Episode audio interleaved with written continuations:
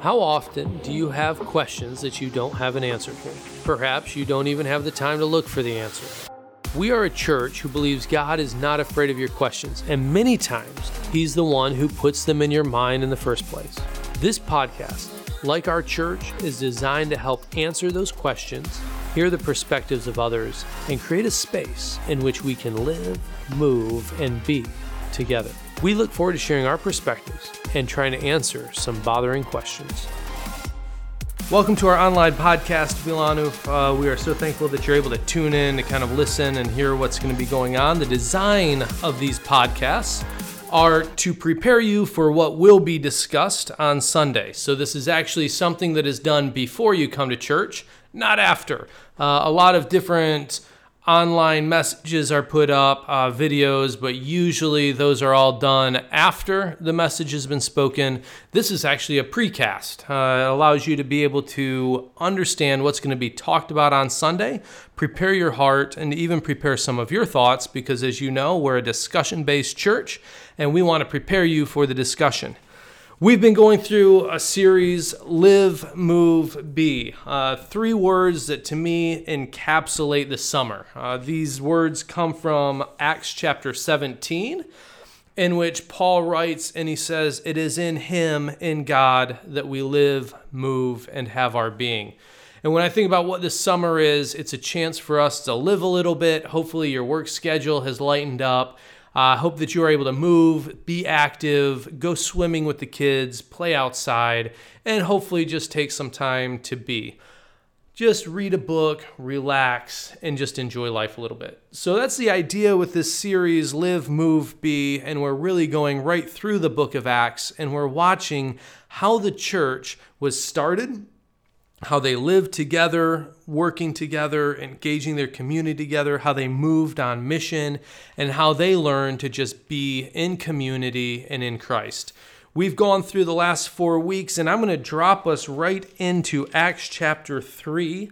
Acts chapter 3, last week we talked about how Peter and John had gone up to the temple. There was this lame man who couldn't walk, and expecting to get money from Peter and John, he looked at them and John and Peter looks at the man and said, "Silver and gold we don't have, but what we have we're going to give to you in the name of Jesus Christ of Nazareth. Rise up and walk." A powerful moment and I love it because it's right after we read about this utopian perspective of the church. This idea that the church could be in relationships together, they're connected through community. Even Acts chapter 2 says all the believers were together, they had everything in common, they were selling their possessions and goods to anybody who had need. And when I read that, it feels like this community could be very closed off you could get into this kind of a community with so much love, acceptance, caring, and you could say, you know what, this is going to be a safe place. I'm just going to stay here. But that's not what the mission was about. It's not what the church was about. God was pushing them out of the community and into the world. And so here they are in the middle of um, Jerusalem, heading up to the temple, and God puts them on mission. This lame man, able to walk, and there's always going to be perspective of others. Uh, some people who will be confused, some people who will be believers, and Paul or Peter, sorry, uses this moment to once again preach the gospel. And that's where we're at right now. So the lame man has been healed. Acts chapter 3, verse 11 to verse 26 says this While the beggar held on to Peter and John, all of the people were astonished, and they came running to them to the place called Solomon's Colonnade. When Peter saw this, he said to them, Men of Israel, why does this surprise you? Why do you stare at us as if by our own power or godliness we made this man walk? The man, uh, sorry, the God of Abraham, Isaac, and Jacob, the God of our fathers, has glorified his servant Jesus. You handed him over to be killed, and he dis- and you disowned him before Pilate, though he had decided to let him go. You disowned the holy and the righteous one, and you asked that a murderer be released to you. You killed the author of life, but God raised him from the dead. We are witnesses of this. By faith in the name of Jesus, this man who you see and know was made strong. It is Jesus' name and the faith that comes through him that has given this complete healing to him, as you can now see. Now, brothers, I know that you acted in ignorance, as did your leaders. But this is how God fulfilled what he had foretold through all the apostles, or the prophets, saying that his Christ would suffer. Repent then and turn to God, so that your sins may be wiped out, so that times of refreshing from the Lord may come, and that he may send the Christ who is appointed for you, even Jesus. He must remain in heaven until the time comes for God to restore everything, as he promised long ago through his holy prophets. For Moses said, The Lord your God will raise him up for you, a prophet like me among your own people. You must listen to everything that he tells you. Anyone who does not listen to him will be completely cut off from among his people. Indeed, all of the prophets, from Samuel on, as many as have spoken, have foretold these days. And you are heirs of the prophets and of the covenant that God had made with your fathers. He said to Abraham, Though your offspring, through your offspring, all the peoples of the earth will be blessed. When God raised up his servant, he sent him first to you to bless you by turning each of you from your wicked ways. So, this is what Peter has spoken now to the crowd that has surrounded them as they looked at this man who they all knew. They'd seen him for years sitting there begging for money, being carried up to the temple. They've known this guy for years, and now they see him walking. And Peter looks at them, and I love some of these things that Peter has put into this passage, what he's saying. As we go in through this summer, the idea and the concept is you're going to be meeting in homes around Wilanów.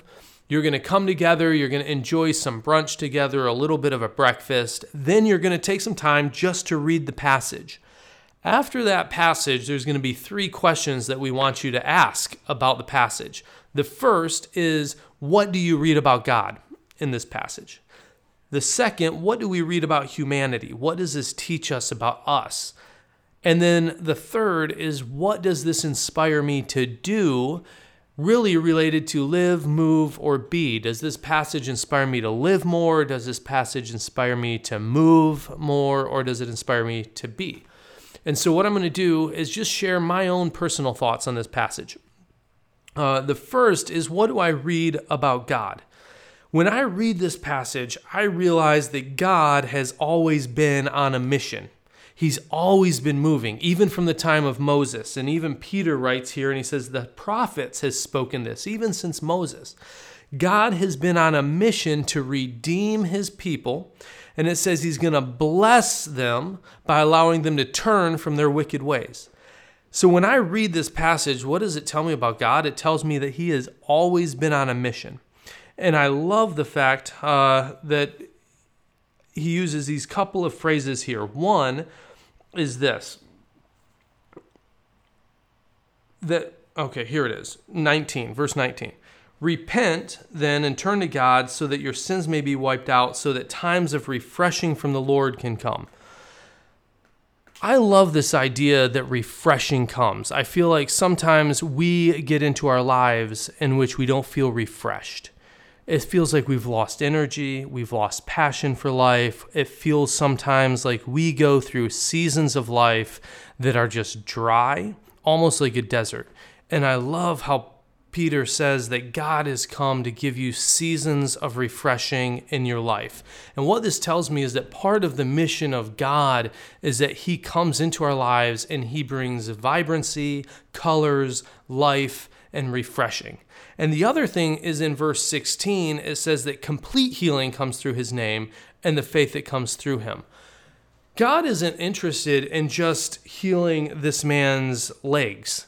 He's not interested in just seeing this guy walk. He's interested in providing a complete healing, a healing physically, but also a healing in his soul, the emotions, our mental lives, our thought lives, there are so many things in life that God wants to heal and touch, and I love that.